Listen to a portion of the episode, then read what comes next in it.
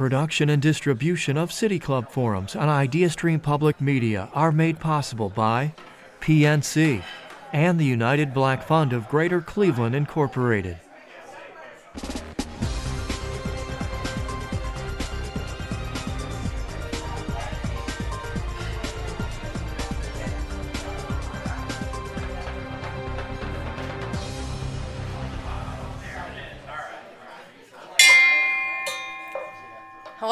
And welcome to the City Club of Cleveland, where we are devoted to conversations of consequence that help democracy thrive. It's Tuesday, May 9th, and I'm Patty Schlonsky, member of the City Club Board of Directors. As Cynthia said, today we are officially launching the City Club Book Club with Paterson Joseph's novel. The City Club Book Club was put on hiatus due to the COVID 19 pandemic, and the actual date will be sometime in July. The book club began out of a com- con- community interest to discuss noteworthy titles covering democracy, equity, free speech, and of course, history. We have hosted, hosted authors like Anand Giridharadas, author of Winners Take All, and Matthew Desmond, author of Evicted, and convened the book club around their books.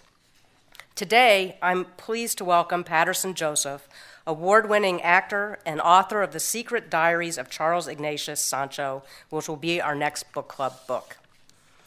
In Paterson's debut novel, the story of Charles Ignatius Sancho is one that begins on a slave ship in the Atlantic and ends at the epicenter of London life.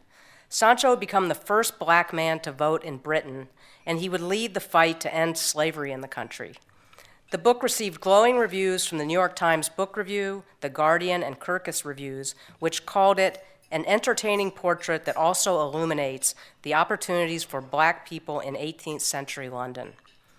Combining history with compelling storytelling, The Secret Diaries of Charles Ignatius Sancho reignites the conversation around black excellence and identity and the challenges that remain today. Paterson Joseph is an award winning actor, he wrote and starred in the play Sancho, An Act of Remembrance in 2018, which was staged in the UK as well as the Kennedy Center in Washington, D.C. He's a veteran of television, film, and theater. Paterson has appeared in the Mosquito Coast and Apple TV Plus original series, Doctor Who, Noughts and Crosses, and other BBC programs.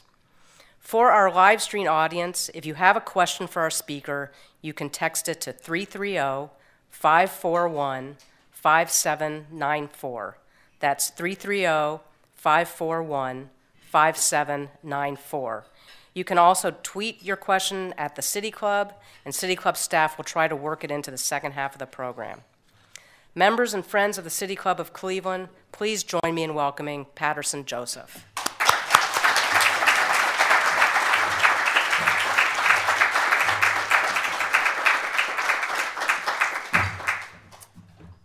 Good afternoon, everybody. Um, thank you for the wonderful welcome. Um, I am stunned, I think, by uh, how well received the novel has been. I was going to write it anyway. People now are asking me, when are you writing your second book? And I'm like, nobody wanted the first one. So but the fact that it's been well received has allowed me to, I suppose, think while I'm speaking about why I wrote it. Often, as a creative, you make something just because you feel like, I've got to make this, whether that's a piece of music or uh, a work of art. And then afterwards, when people ask you questions about it, you then begin to think, yeah, why did I want to paint that, draw that, sculpt that? Let me really think about that piece of music or that poem or that bit of writing. And it's helped me. It's almost been therapeutic, in fact. So let me start from the beginning. Why Charles Ignatius Sancho and why a novel, The Secret Diaries of Charles Ignatius Sancho? I was born in 1964, full disclosure, and my parents are part of the Windrush generation. Few people nodding in this room, some who aren't quite sure what that is. Well, the Windrush was a ship. It was the HMT Empire Windrush, and it sailed from Montego Bay in Jamaica to Tilbury Docks in London, landed in June 1948, on the 21st of that month. The next day, the passengers disembarked. There were about 1,200 passengers, 805 or so of which, and two stowaways, were Caribbean. The two stowaways, actually, fascinating stories, but that's another tale. This was a generation of African Caribbean people who had been part of the British Empire and who were at that time. Some had fought in the Second World War, and some had helped with the war effort in the Caribbean. They came because the call came out to them to help post war Britain rebuild its structures and rebuild its uh, national uh, railways, uh, bus systems, roads, uh, buildings, all of that. And they came. They came in their hundreds. From 1948 until the immigration laws changed in 1962 when they began to close the border because of racial tension and the usual complaints that all of these people, these strange people, were coming into our white country.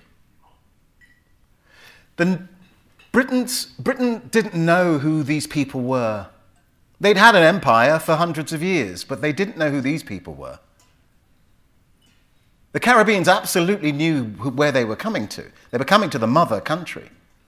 But here's what they found hostility, ignorance, violence, and aggression. My generation of, of, of, pupils, we were called subnormal, educationally subnormal. We knew this was happening. I knew this was happening from the day I went to school at four and a half. And the teacher literally rejected me I could see her rejecting me instantly. I didn't know what this was about until about, I suppose, 35 years later, when one of my teachers, a Goan teacher called Miss Bird, Mrs. Bird, the late great Mrs. Bird, she said to me, when I talked to the nuns who were running the convent that you were going to about educating the black pupils, they said, there's no point.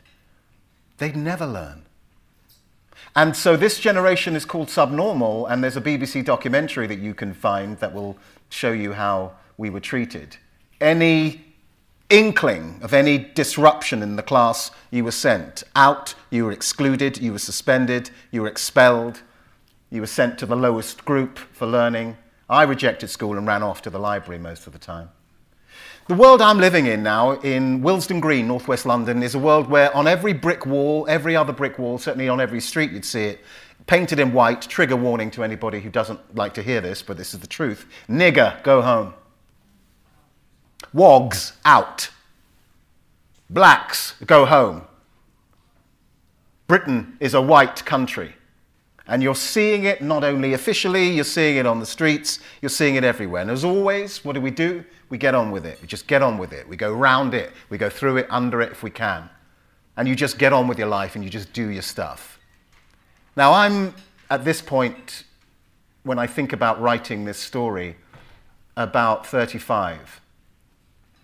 And I'm playing cards. Uh, I'm in Thailand. I'm doing a movie called The Beach. And I'm working with Tilda Swinton and uh, as always, Tilda's asking esoteric questions. So I'm about to play the Ace of Clubs, and she says, What would you like to be remembered for before you die? I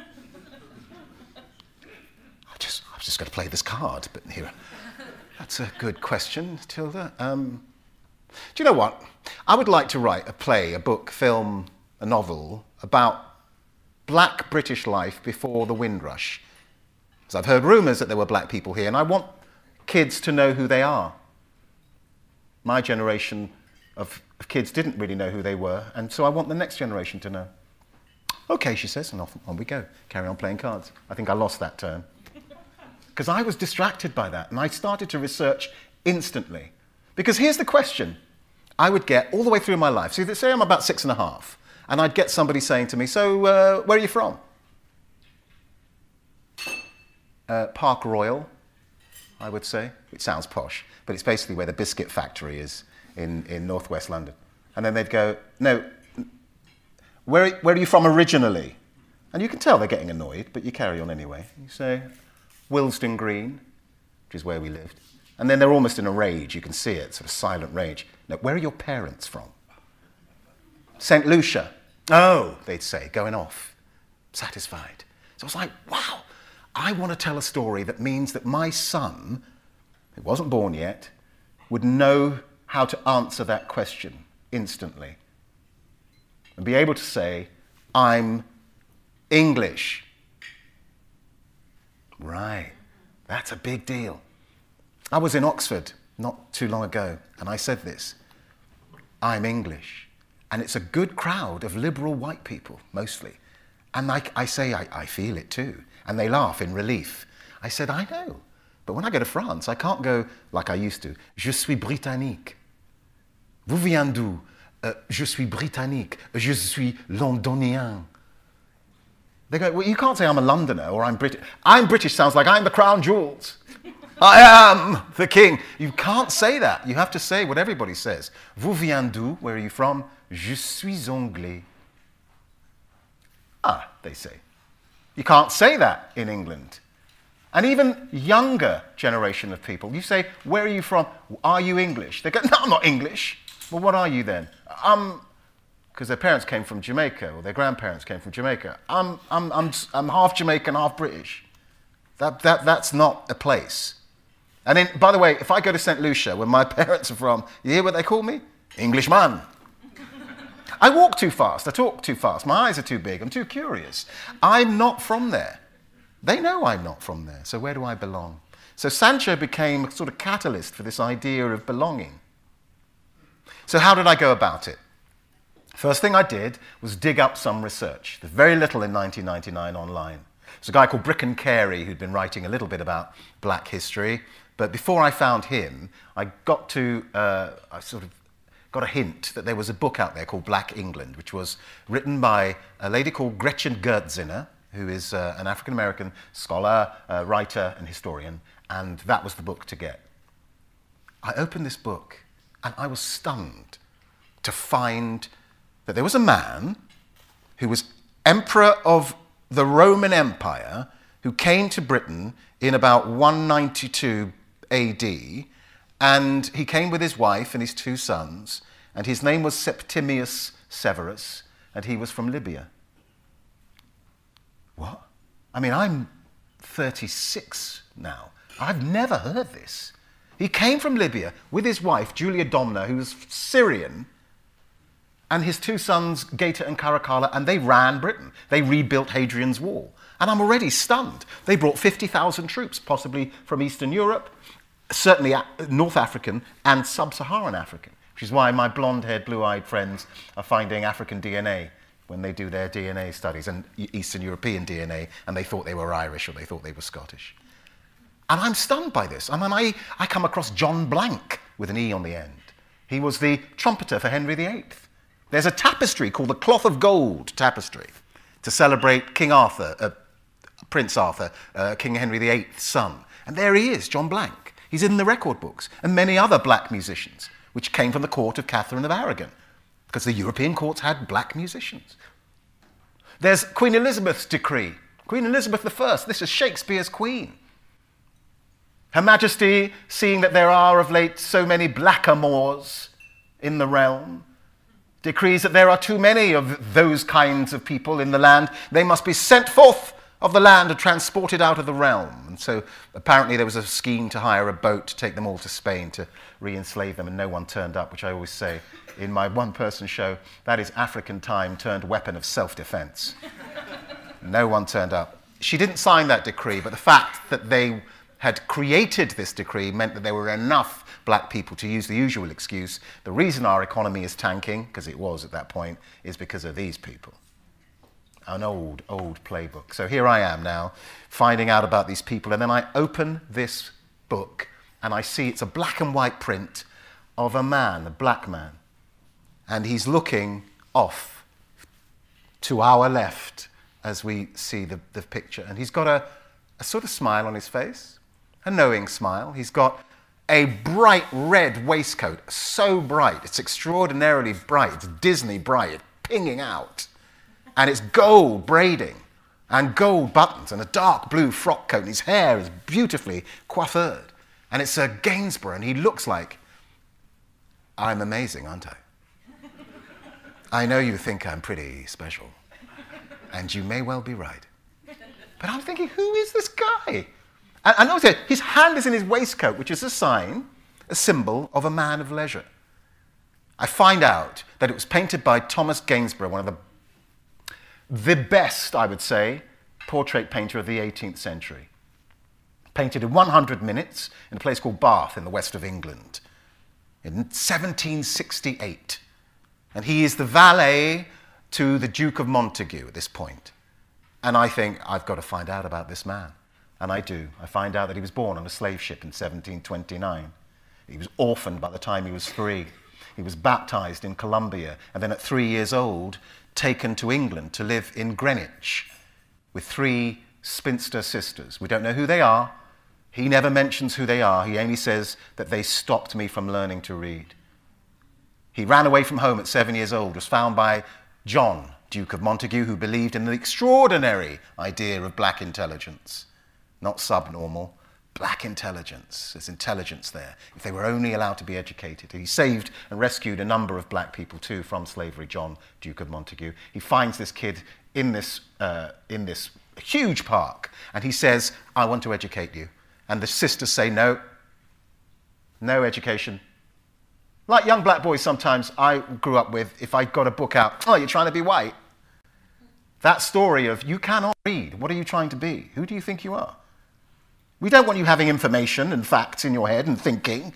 We want you to be what we need you to be, which is docile and malleable, content, because you have no ideas floating about in your head.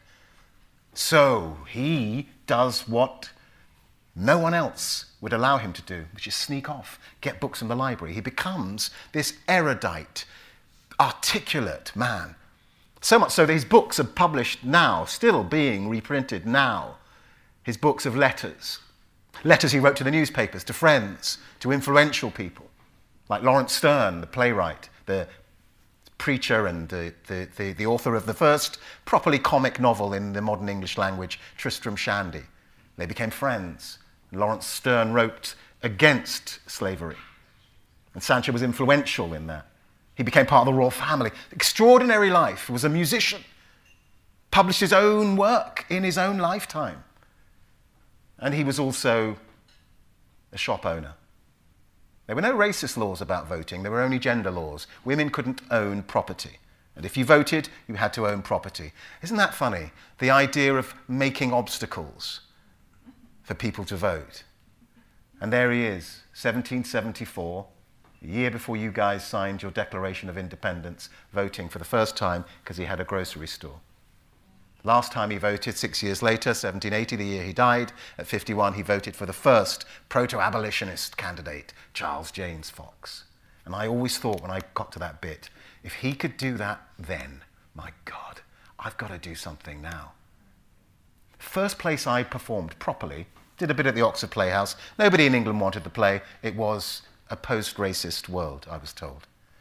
Uh, this would have been 2010 through to about 2016 couldn't find a venue. And so I fortuitously opened at the Kennedy Center in Washington. It was quite moving for me because Sancho had written one of his letters, you know, if this war with America passes and God spares me till then, I had thought that we may travel there. But I stay in old England and talk about it, he says.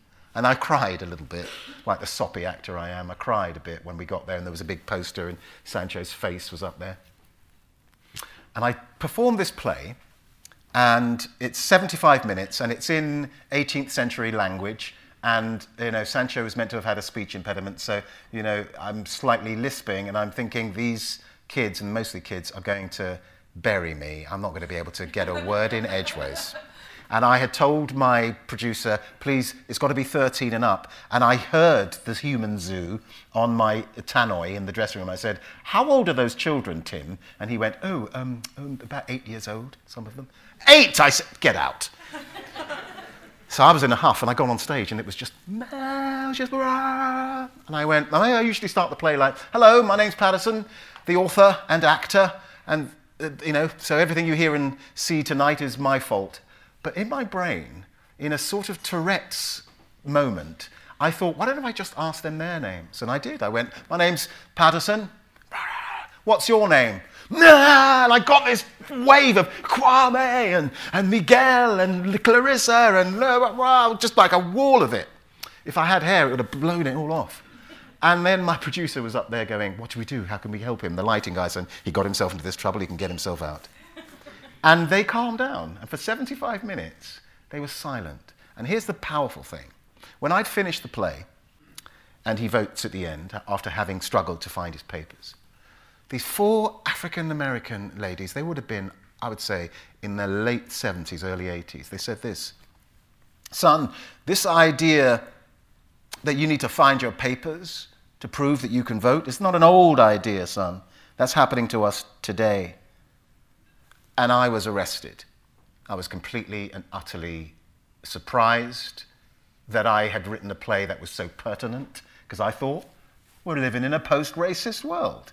This is an old story. No, it's not. It's happening to us today, son. And I, and I became a sort of advocate for linking, if you like, what's happening in the African diaspora globally with what's happening with the African diaspora in America. You're not an exception, by the way. Slavery was global. Most of the captive Africans went to the Caribbean and to Brazil. Now, don't feel bad that you don't know this. I've only found this out recently. Brazil? And the Caribbean more than North America? These are stories that are so global that you can find them in Russia. You can find them in Norway, in Scandinavian countries, Spain. You can find them in, uh, obviously, in South America. You can find them in North America. You can find them in uh, Nova Scotia. You can find them every, everywhere Europeans ever went and everywhere they used captive Africans. You will find our stories. And this is a British story. And I'd like to read a bit of the beginning of it, if I may. And I will begin uh, with the opening. Why a novel? It's the most intimate form of storytelling. Squiggles on a page, hieroglyphs, if you like, as Sancho calls them.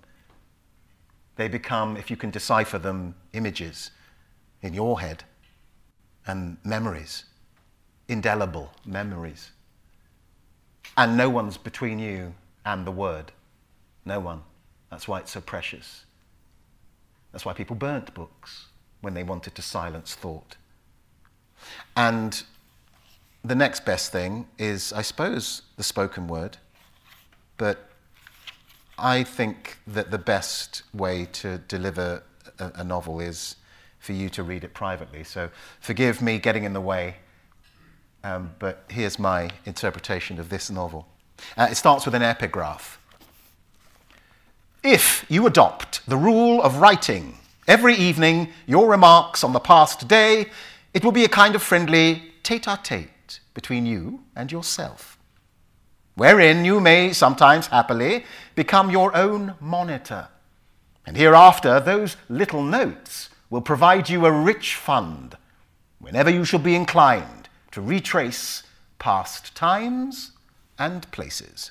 Charles Ignatius Sancho, 1729 to 1780. Prologue, 1775.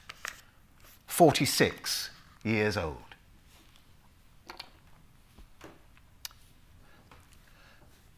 Time away from one's diary is as valuable as a little time away from one's lover.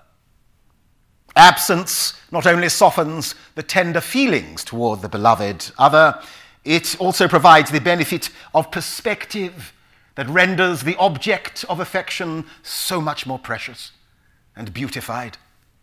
So, too, with quill, ink, and leaf, I reunite my body with my mind, and the pleasure this act gives me has grown rather than diminished.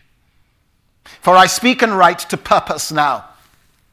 I seek to lay forth a history that speaks of all the truths of my life up to this present day, to survey, like the architect of my own life, the line I have followed that brought me here, my history. Not chaotically rendered as in my earliest diary entries, no, as I see them now, put together to make sense of the whole. This for you, my son, William Leach Osborne Sancho. Born last Friday, the 20th day of October, at exactly half past one in the afternoon. My second son, my only living son. I will speak to you as you will be, as I see you in my mind's eye, when you will find these pages carefully concealed in my old room at Windsor Castle. I speak to Billy, the gentleman. The instructions for finding these will be given to you before I pass. I know, with a certain knowledge, that I will not live to see you at man's estate. So here am I, addressing the man, Billy Sancho. Know thy father and forgive him. I will not stint on necessary detail, but have no time for flights of fantasy, nor anecdote not pertinent to my aim, neither, which is no less than to render the truth of a complex web of a life, a life lived in many kingdoms, or so it seems to me presently. I'm now a shop owner, but old enough. I must uh, grasp the reins of my memory more firmly. I gallop ahead. Much of the following comes from my diary entries over the years. I will record my retrospective interjections. Uh, these may be useful in aiding my Billy to navigate the story of your father's life thus far. Uh, this rendering may benefit older Sancho too. When time has eroded precision of even the most momentous twists and turns of a long life, now, I began writing a diary in earnest at the age of 17. Those entries will appear in these pages as I see fit. For the present, I will begin at the beginning. Book 1, 1729 to 1749, Chapter 1, in which Charles Ignatius Sancho relates his early life. 1729, Origin. I had, on reflection, little right to survive. Born on a slave ship, crossing the Atlantic Ocean on what is quaintly described as the Middle Passage. I now say a slave ship is neither in a passage nor does it navigate the middle of anywhere. It sails straight to the heart of hell. My future articulacy would have astounded my master, standing a safe distance from the helpless African girl of unknown origin, a daughter of Eve from somewhere along the Guinea coast. Neither would it have occurred as a possibility to my terrified boy father, traumatized by the last day's events, emasculated by fear of the unknown. In contrast, his wife, my mother, is simply, luckily, lost in the bewildered agony of a painful breech birth. Lucky to be together at all, these child parents, captured and sold as slaves, I would guess, by a rival tribe's chief, the human spoils of war. Lucky. A charnel house of black flesh, this cramped and rank with rat droppings and the spillage of a thousand filthy slop buckets. Filth amassed over the 15 years of this ship's barbaric life, a life spent plying its brutal, unfeeling trade between the pestilential slaughterhouses of the Guinea or Slave Coast and the slow death of plantation life in the Americas, which awaited the cursed souls who were doomed to never return home. Neither they nor their offspring permanently lost tribe. Let us roam. Leaving the child parents to their agonies for a moment, let us venture to the next deck down. No, not that lower mezzanine deck, that one's with the pickaninnies. Oh, they're going to really pack them in there. Conveniently small, these little ones. They hardly complain at all, but simply lie in stupefied terror. All the better. Much less trouble that way. Quieter, no we need to look at the lowest deck. We find the men's quarters, quite the largest space in the ship. roomy. Or at least it would be. If 300 men were not crammed head to toe so tightly that no room can be afforded for the slightest movement without feeling the calloused skin of a stranger's feet, or the tangled woolly roughness of the hair of one's neighbor, pungently ripe with sweat and the acrid smell of fear and death, the rhythmic rolling of the ship accompanied by the groans of hundreds of men who cannot speak or understand each other's languages. Divide and rule starts early in the seasoning process. Yes, that shameless word. For the conditioning for a life of slavery that the white and black traders along this treacherous coast give to the slave apprenticeship. An apprenticeship that starts in earnest once the enslaved soul has reached their destination, usually a plantation of one kind or another cotton, sugarcane, tobacco, crops that bring ready money. Commerce. Where will your cruelty end? Let us hurry back up to the berth cabin. Our young mother to be is about to bring our main subject forth past the mid deck with the young girls and women's deck, half the area of that of the men, and made more uncomfortable for them by the fact that some are in stages of pregnancy akin to Our Lady above, who now we see has expired. There is the dumbstruck master. The surgeon charged with midwifery duties, guiltily sullen. The near catatonic gaze of the frightened boy father, now without a soul who knew him free. He has the fleeting notion to bolt from the room, broken, perhaps to fling himself overboard, broken by the loss of his wife, his life's companion. Futile. He will be shackled below with the rest. And what of the debris left in the wake of this storm of grief, the, the mewling, puking infant boy, soon baptized Charles Ignatius, after the founder of the Jesuits, and growing strong and round, always round, in New Granada. On arrival, Billy, when first my father, your grandfather, saw that the colour of the majority of labourers on that benighted dock matched his own, he set his eye on a dozing overseer's unguarded scabbard, seized the man's sword, then swiftly slipped the blade from his own guts to his heart before any had time to register the act. He died in merciful seconds, and my world contracted yet again. This the story I have pieced together from the fragments I harvested from servants' gossip, the indiscretions of my guardians, my own meditations, my nightmares. My story is just that a story, neither better nor worse than any enslaved orphan of Afriques.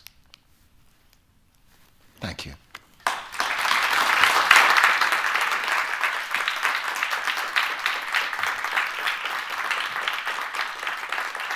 Thank you. Thank you. Thank you very much. We're about to begin the audience Q&A. I'm Patty Shlonsky, a member of the City Club Board of Directors. We are joined today by award-winning actor and author Paterson Joseph. We welcome questions from everyone, City Club members, guests, students, and those joining via our live stream at cityclub.org. For our live stream audience, if you'd like to tweet a question for our speaker, please tweet it at the City Club. You can also text it to 330 541 5794. That's 330 541 5794, and City Club staff will try to work it into the program. May we have the first question, please? I really liked uh, what, how you described um, the audience reaction at the Kennedy Center. Oh, um, were there other uh, personal testimonies uh, given to you besides the one um, where the women said, well, no, we have to show ID in order to vote here?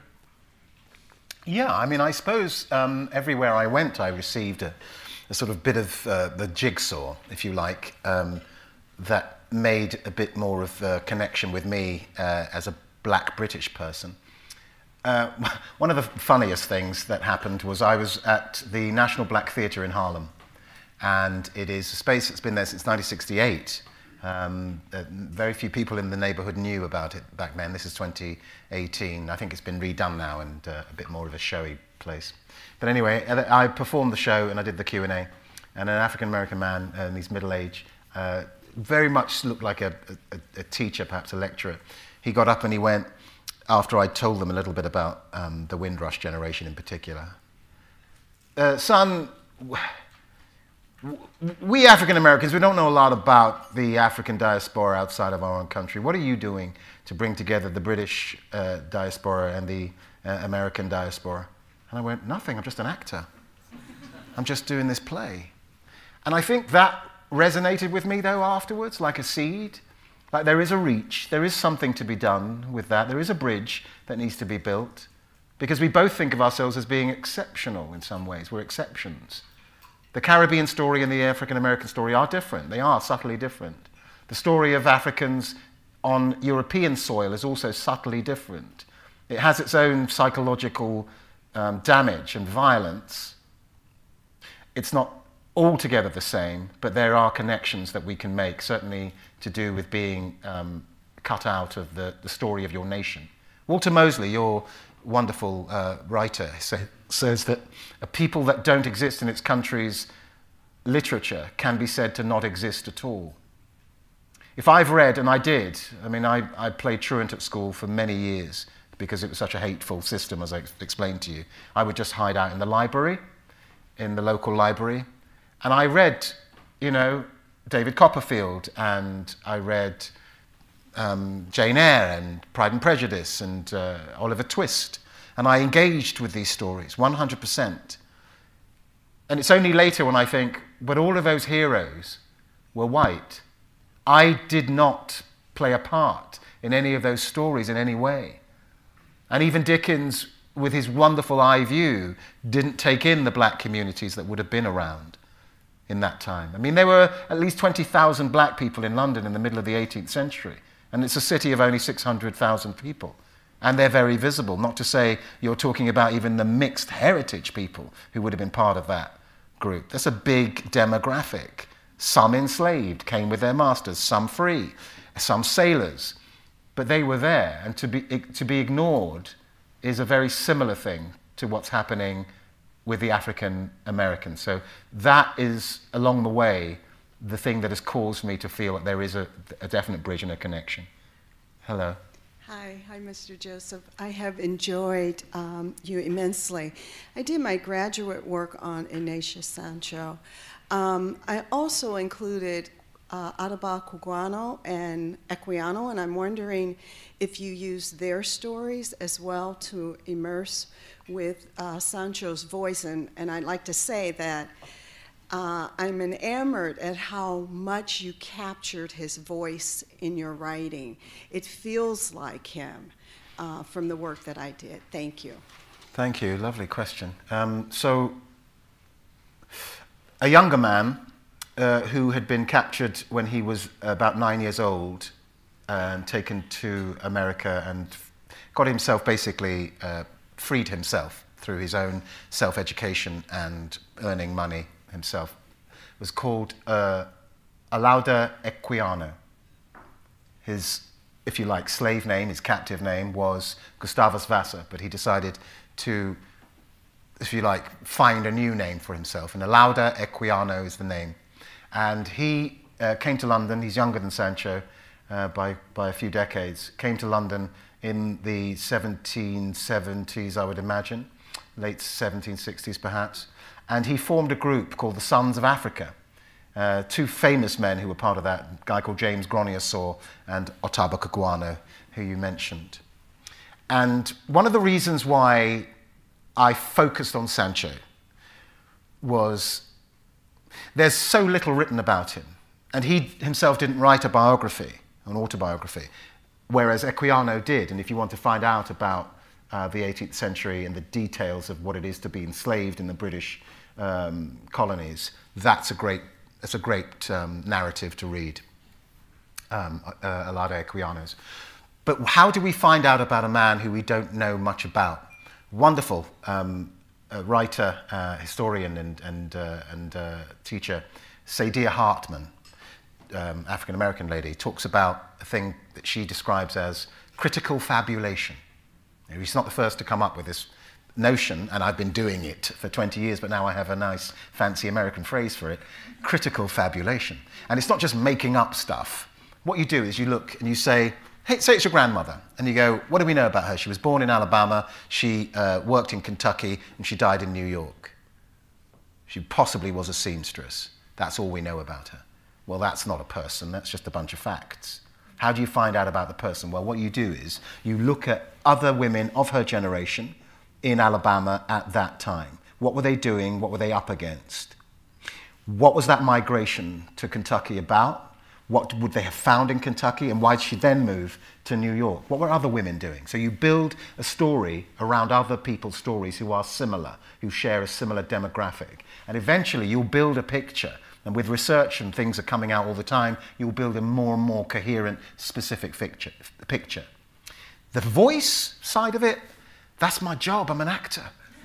I'm an actor. I, I immerse myself in whatever character I'm playing, however strange that person might be. I, I did a show here called The Leftovers. Such a strange show. Even I didn't know what was going on.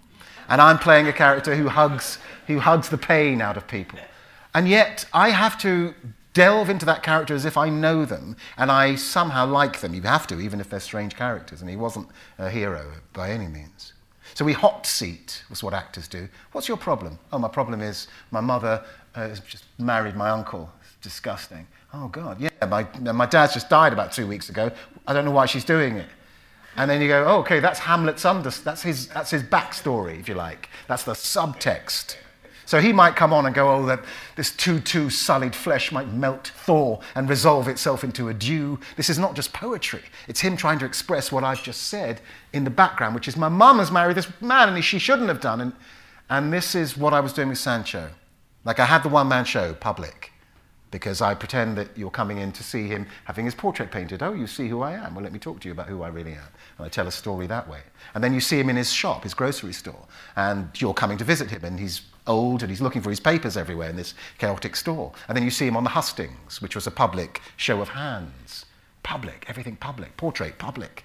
A performance. Letters, public, a performance. Hardly anybody could read or write. So the man or the woman of the house would read the letters. So they had to be censored. And so, how do you get to the private? You do hot seating. What did I really think? What did I really think about living with three women who I had to sort of be a comfort to? And not be rude to, and always keep myself silent around. What did I see? What did I smell? What did it feel like to be touched by these women? To have to go to bed to keep them warm? What did it feel like to be fed very well, but know that there are black people around me who were starving? What did it feel like to walk the streets of Greenwich like a pet, dressed up, not allowed to speak? What did it feel like to have all this intelligence bubbling around and no way to articulate it? What did it feel to finally get a hold of an harpsichord and be able to play music? What did it feel like to be in the Duke of Montagu's library and see all those books coming alive and all that information and all those places I could travel to? What was it like unlocking that? And that's really, I suppose, why his voice is authentic, as authentic as I could get it, because I immerse myself in his world and the world around him and in his writing more specifically.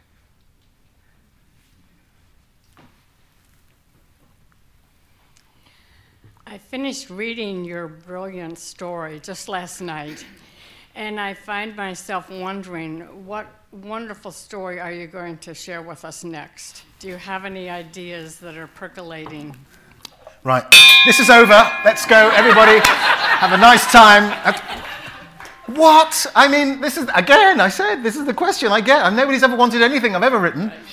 Um, I tell you what I want to do. This is what I want to do next, and I don't know if I'll get. I'll, I'll do it. Whether anybody buys it or not, I don't know. So if you Googled black people in portraiture, Google image, you'll see hundreds of portraits of the great and the good in European history. Hundreds since, I suppose, the 1500s.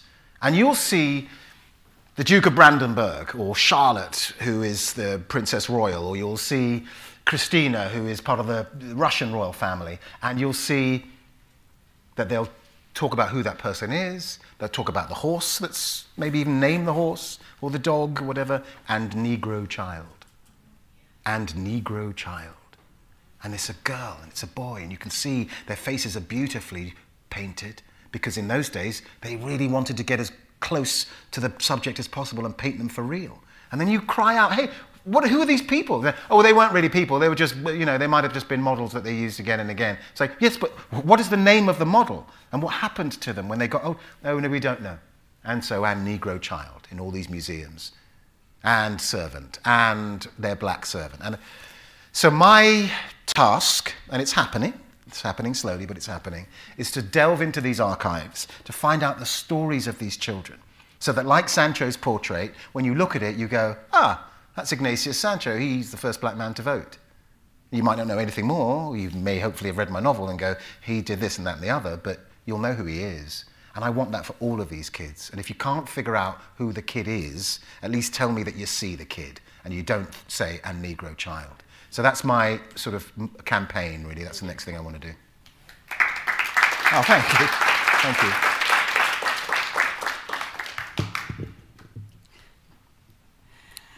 I'm just halfway through your novel. Oh. but I love that I'm going to be able to hear your voice now when I read it.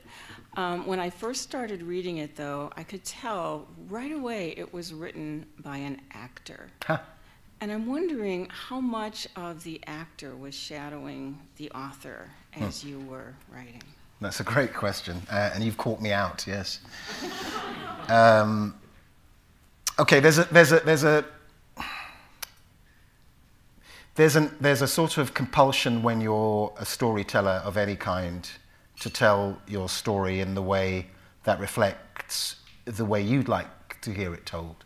So I think every piece of creation, no matter what it is, has the author in it, whether it's a sculptor or whether it's a painter uh, or uh, someone who makes installations whether it's a writer, a rapper, whether it's a, a singer, ballad writer, you are in that piece of work. And the more you embrace yourself within that, the better. When I first performed the play, we were just sitting around a table at the National Theatre um, studio in London. This would have been 2010.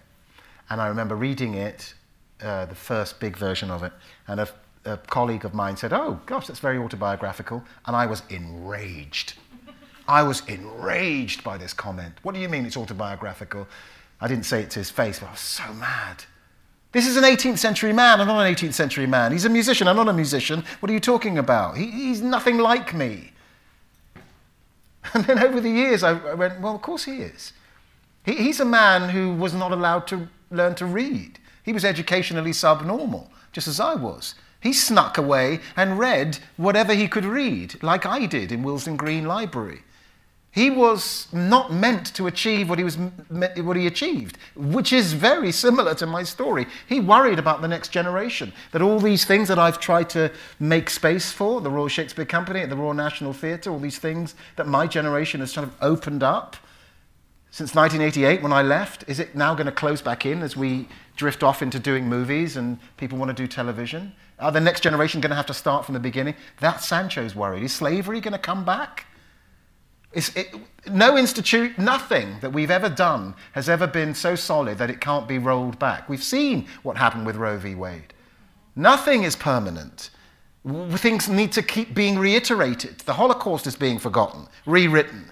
I'm sure slavery, I mean, I know slavery is trying to be, people are trying to rewrite that too. Britain does not want, any more than right wing America does not want to understand colonialism and understand slavery and understand how important this is for us to talk about as a nation. Nations are families. You're randomly born in a nation, and now you're part of it. They might reject you, your family, but you're still part of that family, like it or not.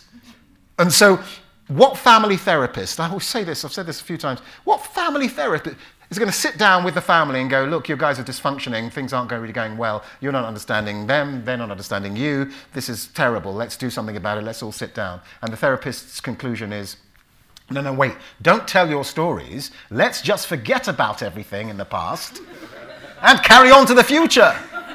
And off they go, expecting to get paid. You wouldn't pay them a penny. This is nonsense. And so with a nation, it's the same. You can bury everything you want, but the internet exists. And so it will be found out.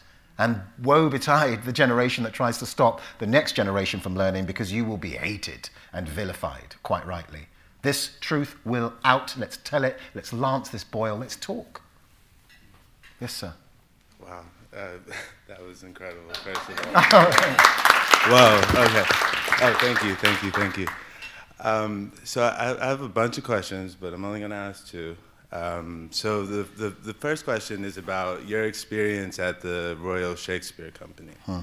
So um, I'm about halfway through uh, this book, um, but I first encountered you in the, the, production of Julius Caesar, and it actually it brought the story to life in a way that I hadn't ever experienced it before.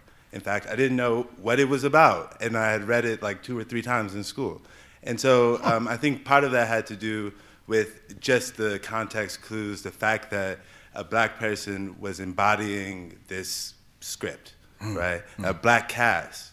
And that felt very like um, eye-opening and it blew my mind and it made me appreciate that text more. But my question is two-part. The first part is like, what is the significance of the Royal Shakespeare Company? And how is it that so many black British actors are, are coming through that that space. So if you could explain that and explain your experience. Um, but the other question is, did you intentionally try to make that character um, black? Were you attempting to make that character read as black?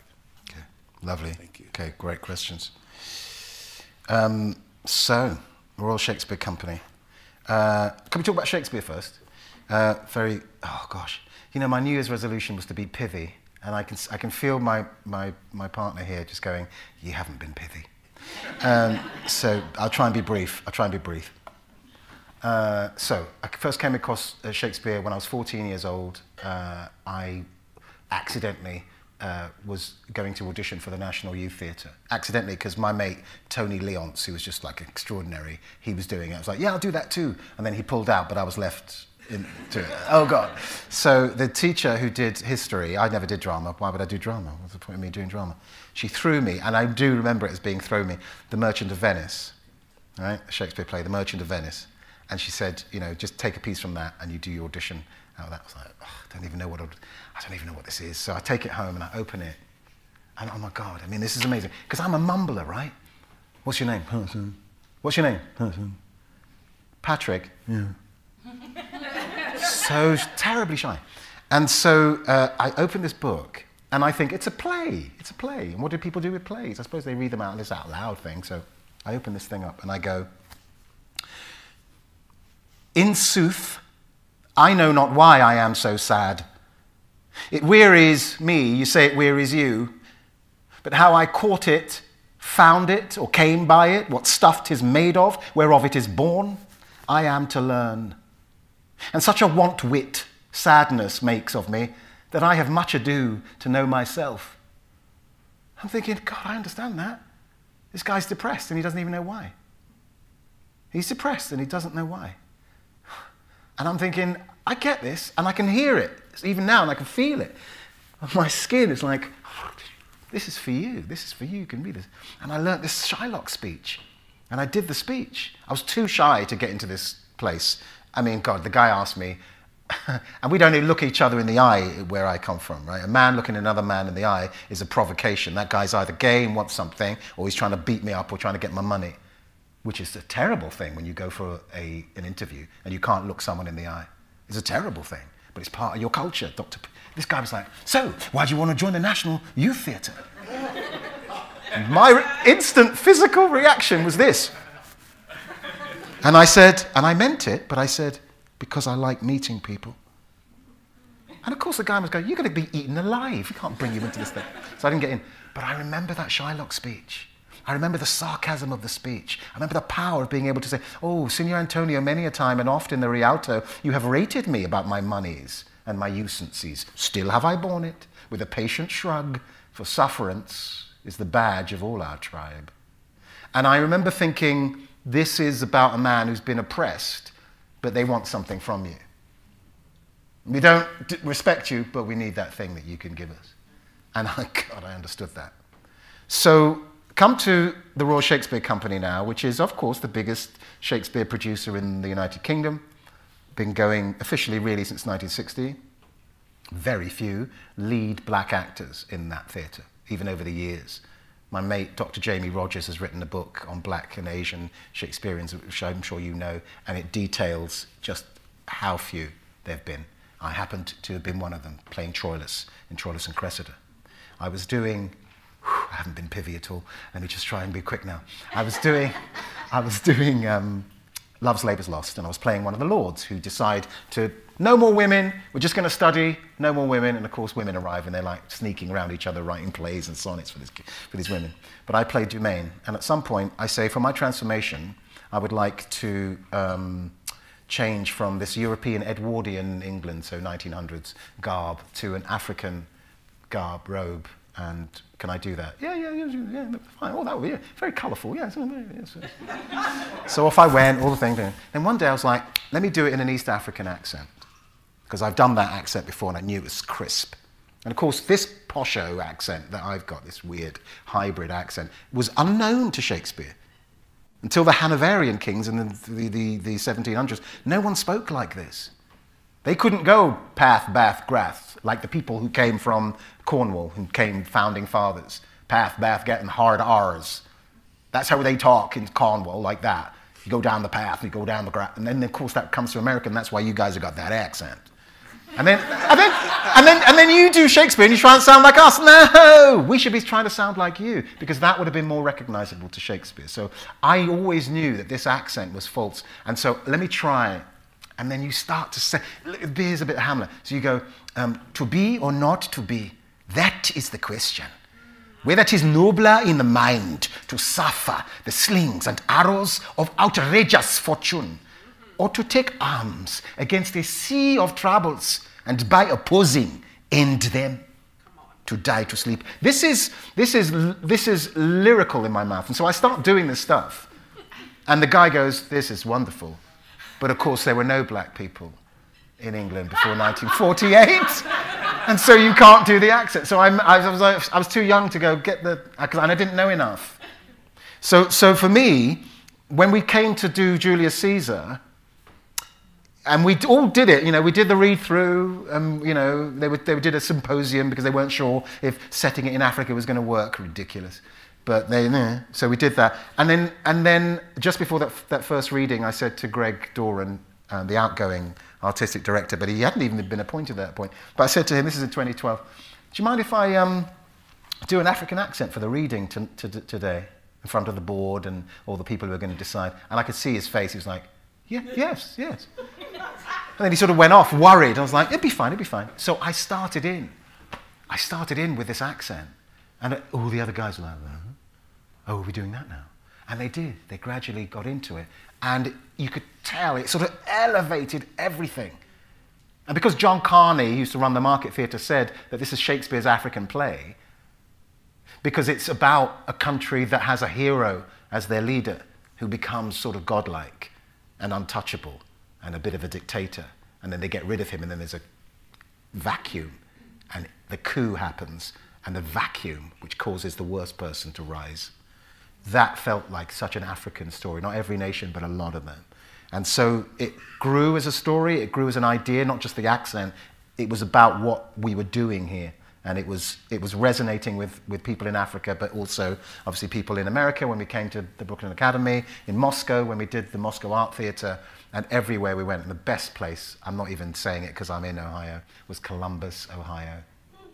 Oh, the welcome we got in Columbus, Ohio. Uh, African dancers, a mayor who looked like Billy Dee Williams. Google it, kids, Google it. A beautiful man. Uh, and this was, this was the, the culmination of it. And so, yeah, partly to do with, with wanting it to have that flavour, but also because it fitted. It really fitted. Shakespeare in any other accent but this, to be honest with you, flies.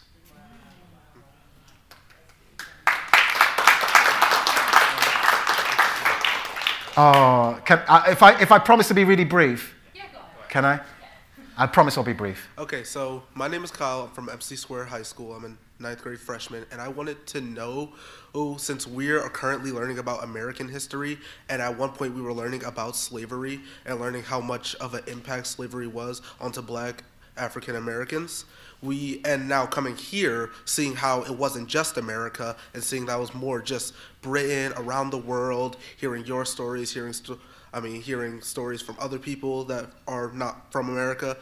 And I wanted to know what did you mainly think about um, how in America it's mainly just portrayed as, oh, only America and the Caribbean had people who, I mean, had mainly slavery, even though in Britain they had racism and slavery, and in other countries around the world, maybe in the Fiji Islands they were doing slavery there, and a lot of Pacific islands also have slaves that were taken by European. I mean, that were put in by Europeans. So I wanted to know your opinion on that. Mate, you've just said everything.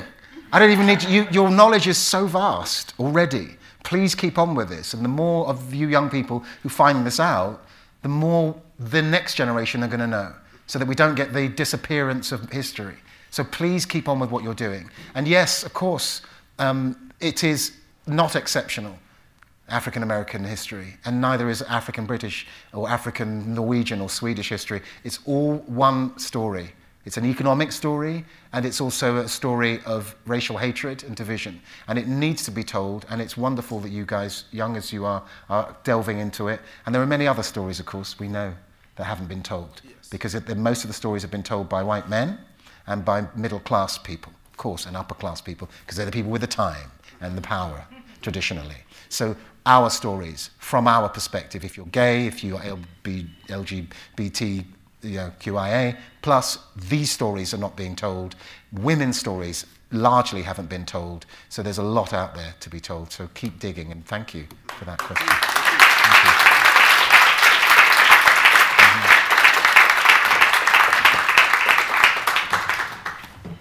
Thank you, Paterson Joseph, for joining us at the City Club, and thank you to Third Space Reading Room for providing on-site book sales this afternoon.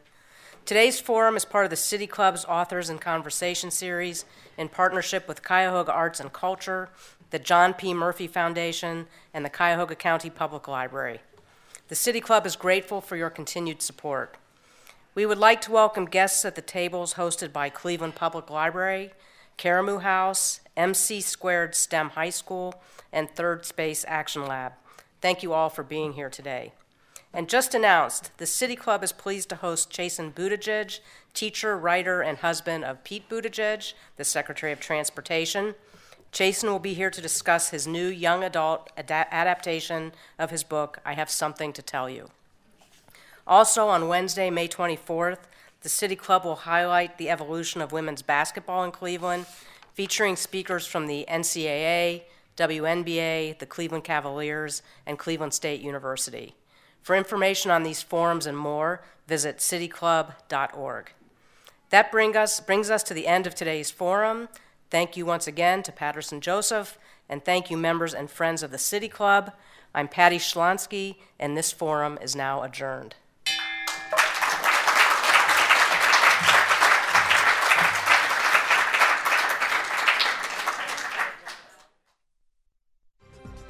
For information on upcoming speakers or for podcasts of the City Club, go to cityclub.org.